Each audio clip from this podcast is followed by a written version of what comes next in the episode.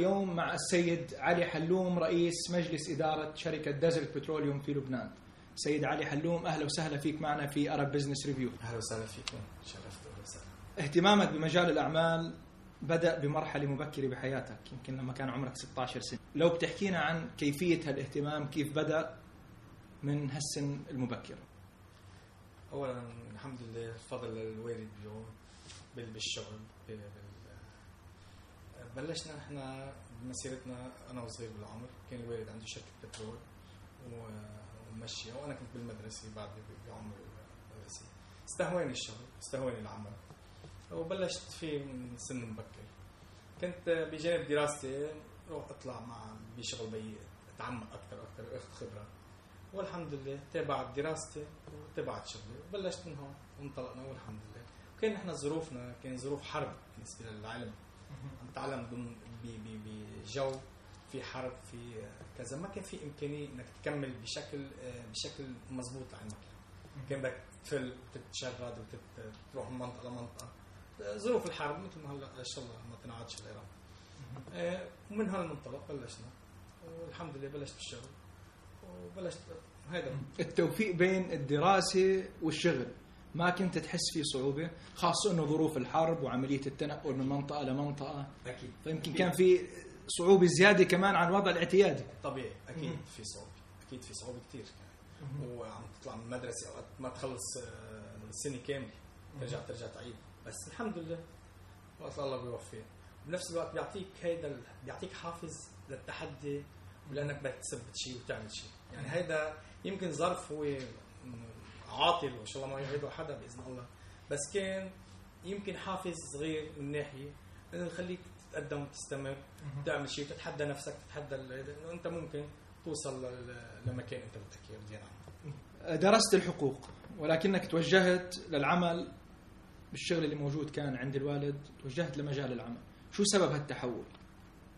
يعني ما فينا نقول تحول كان قلت لك الظروف كانت آه، مش مناسبه للدراسه بصراحة يعني. كان انت بدك تدرس يعني عم تكمل علمك بشكل ما انك قادر مقطع مقطع مقطع فلقيت البزنس تبع بيي ولقيته إنه استهواني يعني. بعدين تبلش في عالم ال business بتصير تبعد شوي عن الدراسه بتصير تحس إنه الحياة business شغل. بتصير تحس إنه أنت ال business اللي بيعملك. مع إنه في ندم صغير مش ندم هو انه أنا كان المفروض أنا أكمل لأنه كل ما تقدم بالعمر كل ما تاخذك الحياة وعلى الشغل بتحس إنه انت بضل ناقصك علم فأنا مش إنه منطلق العلم شيء مقدس عندي. أنا أكيد عم علم أولادي وبحب العلم ولحديت هلأ أنا بعمل كورسات علم وهيك. فبضل ناقصك شيء بتحس بضل ناقصك شيء. أنا عملت حقوق سنه وقفت ما قدرت كملت لأنه صار المشاغل كثيره صار الشغل حجمه أكبر بكثير ما أنا كنت لأنه بلشت بشيء وصرنا عم نتطور الحمد لله. و- ومشى الحال الحمد لله. الله وفقنا طيب في مجالات مختلفة بتتعامل فيها. تجارة سياحة بالإضافة للنشاط الرئيسي اللي هو قطاع النفط. كيف بتقدر توفق بين وقتك وإنك تشرف على هالأعمال الثانية اللي موجودة عندك؟ أكيد وقت آه بدك تظبط وقت. بدك تشتغل. بصراحة حدود 18 ساعة يعني بأي مجال كان. كيف إذا كترت وكبرت مشاغلك بس هي كمان عندك وقت. بس أكيد أنا بالنفط أنا بشتغل بالنفط بالديزل بتروليوم أكثر شغلي هون كل تقريبا كل شغلي هون كل وقتي اعطيه لهذا العمل هوديك الاعمال أنا مساهم في ناس بتدير الأمور هونيك. هلا بانه لأنه ما شغلتي بس أنه كان عندي اطلاع عليها وحبيت هذا الشغله مثل المطاعم مثل الأوتيلات وكذا. وفتنا بكل المجالات بس باسهم مع أشخاص آه، بهذا القطاع بيشتغلوا. يعني خبرة بهذا القطاع. أنا خبرتي بالنفط بترول طيب لو حكيت عن المزايا والعيوب إنه يكون في أكثر من قطاع بتشتغل فيه. لو فينا نلخصهم بطريقة مبسطة. أكيد. هن مزايا. أنت عم تكتشف عالم ثاني أنت بتنبسط تعمل شيء أنت ما كنت تعرفه. توصل يعني تصير تعرف على الأرض وبخبرتك تصير تعرف الأمور لحالك تصير تبين قدامك. آه بس أكيد يضل شغلتك. هي المزايا إنه شغلتك هي الأساس. والعيوب إنه بتصير تبعدك شوي عن مصلحتك اللي هي الأساس. آه هيدي عيوب بس تنحل يعني مش عيوب هي مسألة توفيق بين الوقت. التوفيق التوفيق. والوقت هو بصير عمل الوقت عامل الاجتماعيات تقريبا تقريبا بصير منتهي بحياتك وهيدا اللي بيخليك أنت الوقت هو الوقت أساس وقت أساس هل طبيعة العمل عندكم فيها مركزية والله؟ شخص واحد هو اللي عم يتخذ القرارات ولا في مثل نوع من التوكيل لقيادات. طبقه ال middle management؟ أكيد أكيد. تكون في هرمية وفي توزيع أدوار وفي كل واحد عنده شغلته أكيد بيطلع على كل الأمور. أنا. أكيد الرأي الفاصل أنا. يعني أنا تقريبا بدك تقول مش ديكتاتوري بس إنه أنا بحس بخبرتي إنه أنا ممكن يكون آه، رأيي الأصح. باخذ بستشير اللي حوالي وكذا بس بحس أنا رأيي الأصح. فهي بدك تقول أنا اللي بقرر بس في ناس بتتابع فريق أعمال كامل متكامل. طيب آه، أنتم النشاط الرئيسي تبعكم بلبنان. ما فكرتوا تتوسعوا لخارج لبنان؟ كنوع من يعني تنويع المخاطر توزيع المخاطر اللي موجودة عليكم من. ناحية التركيز. هي فكرة أي شخص بيفكر فيها. إنه أي شخص بيشتغل وبينجح بالشغل وكذا بيفكر إنه يعمل شيء برا وهيك وخارج لبنان. آه، بس الوقت قلت لك الوقت هو كثير ضيق عم يصير. نفس الوقت نحن من سنتين ثلاثة فكرنا نعمل شيء بس صار صدمنا بوسط اللي عم بيصير بالدول العربية وال... فصار المخاطر برا كثير كبيره حتى يعني إنه وصلت لمرحلة إنه ما ما فيك حتى أنت السياحه ما, ما في مجال فما كان في وقت أساسا لتبني نفسك لهيك لتبلش. واخر شيء وصلنا للمشاكل مع القصص ما عاد في مجال لا نطلع لبرا. بس هلأ بإذن الله عم بدرس شيء مشاريع لبرا وإن شاء الله بننفذها قريبا اذا الله. قمت بتأسيس شركة دازرت بتروليوم لو بتاخذنا مشوارك التأسيسي لهالشركه كيف بدأت لحد ما وصلتها للوضع اللي هي عليه هلا؟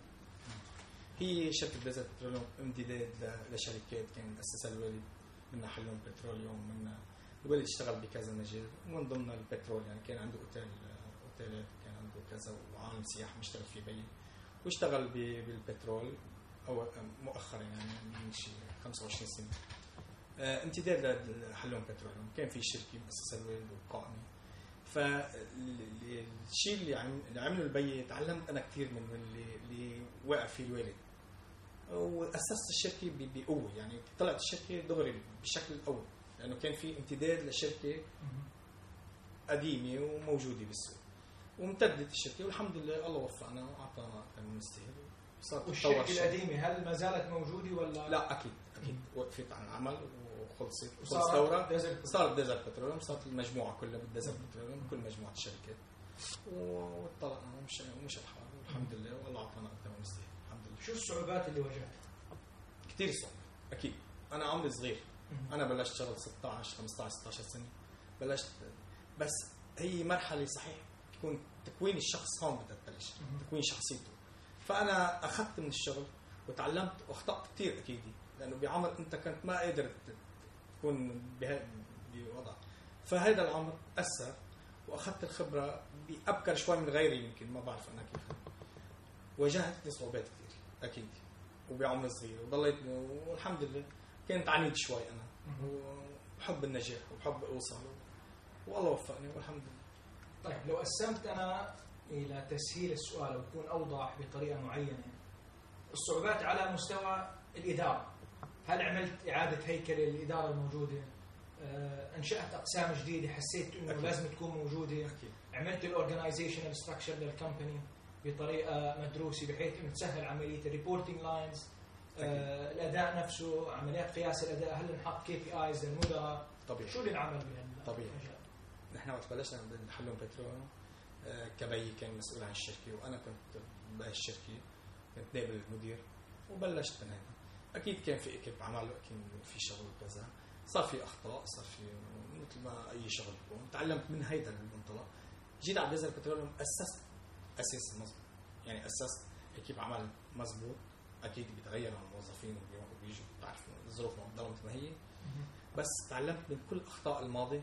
حطيتها بالديزل بتروليوم حطيتها وراي. عندي أنا هلأ كل سنة تقريبا عندي شيء نقد للشركة شو بيصير بالشركة. كل سنة عندي ناس بيدرسوا الملفات كلها سوا بدقه عندي كثير أمور بتابعها أنا شخصيا.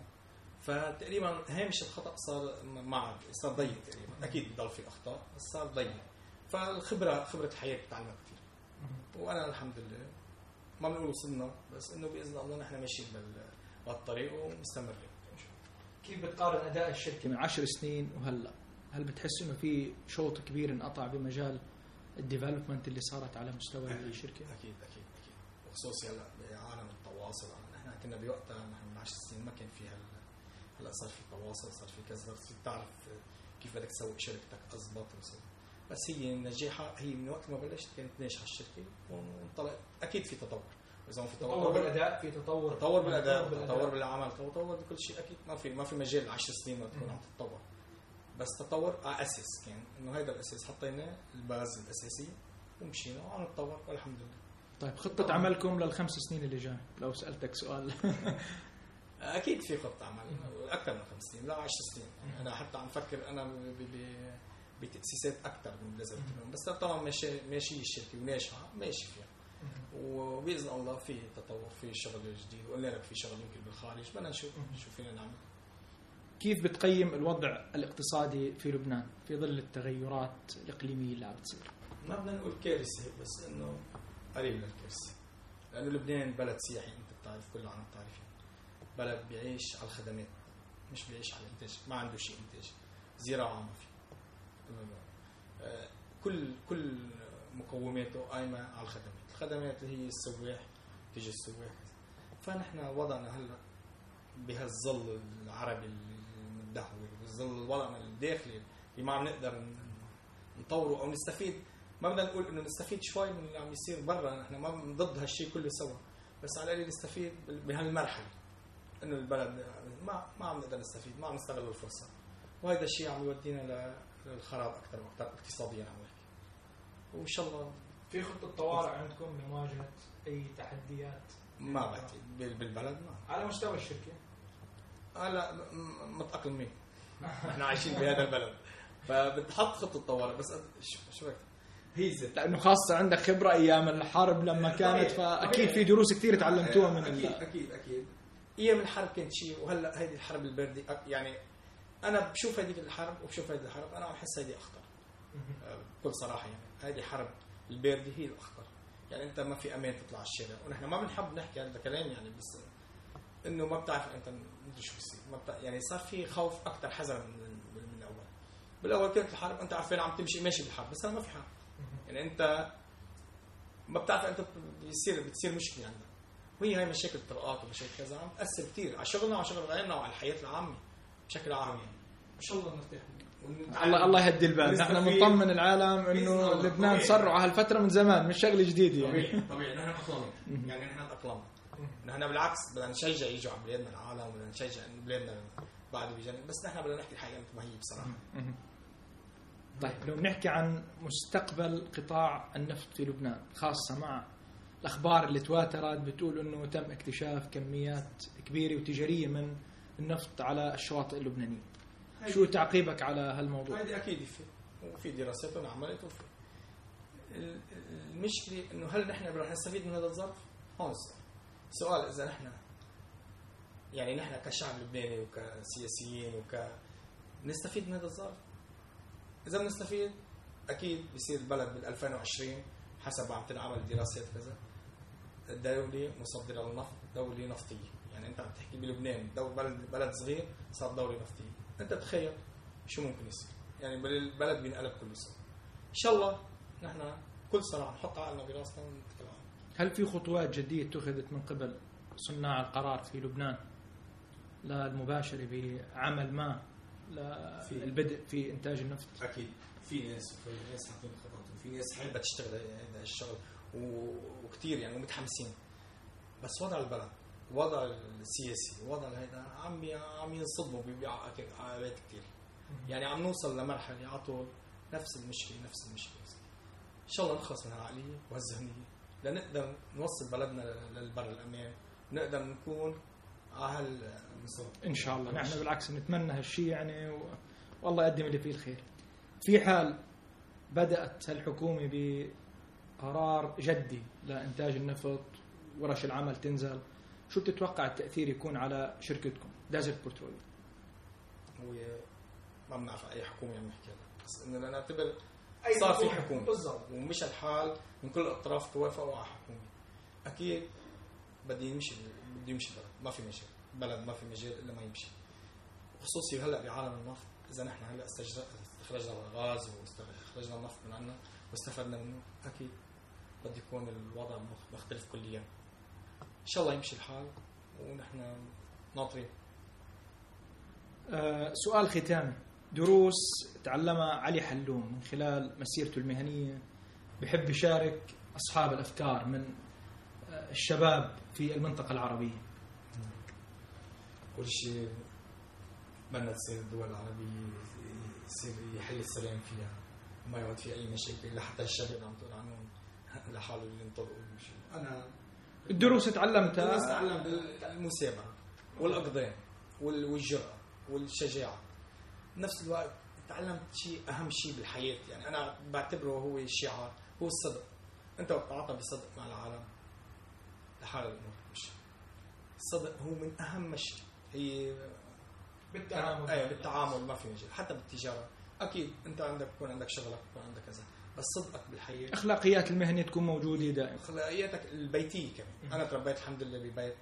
الحمد لله الله نعم علينا بكل هالصفات اللي ما بنطلع منها بإذن الله يعني. وهيدا شيء من داخلنا ما في مجال. وبتمنى على هيك هالشباب ينتفضوا مش على الزعماء ما بدنا نقول ما فينا شيء زعماء بس إنه ياخذوا مبادرة ياخذوا مبادرة بأي شيء. وكل واحد يشتغل اللي هو شايفه منيح الخوف من التحديات بتلاقي يمكن في عوائق معينة عند الشباب. عنده فكرة معينة حابب يحولها لمشروع معين بس بتلاقي حاجز الخوف على طول موجود. شو بتنصح الشباب اللي بواجهوا هالشغل؟ يكسر ما في مجال لتغير ولا تتطور ما في مجال لتكسر حاجز الخوف. وتمشي وبإذن الله بتوصل أستاذ علي حلوم نحن نتشكرك جزيل الشكر على إتاحة الفرصة إنه نلتقي بحضرتك وإلى لقاءات أخرى. شكرا. إلى اللقاء.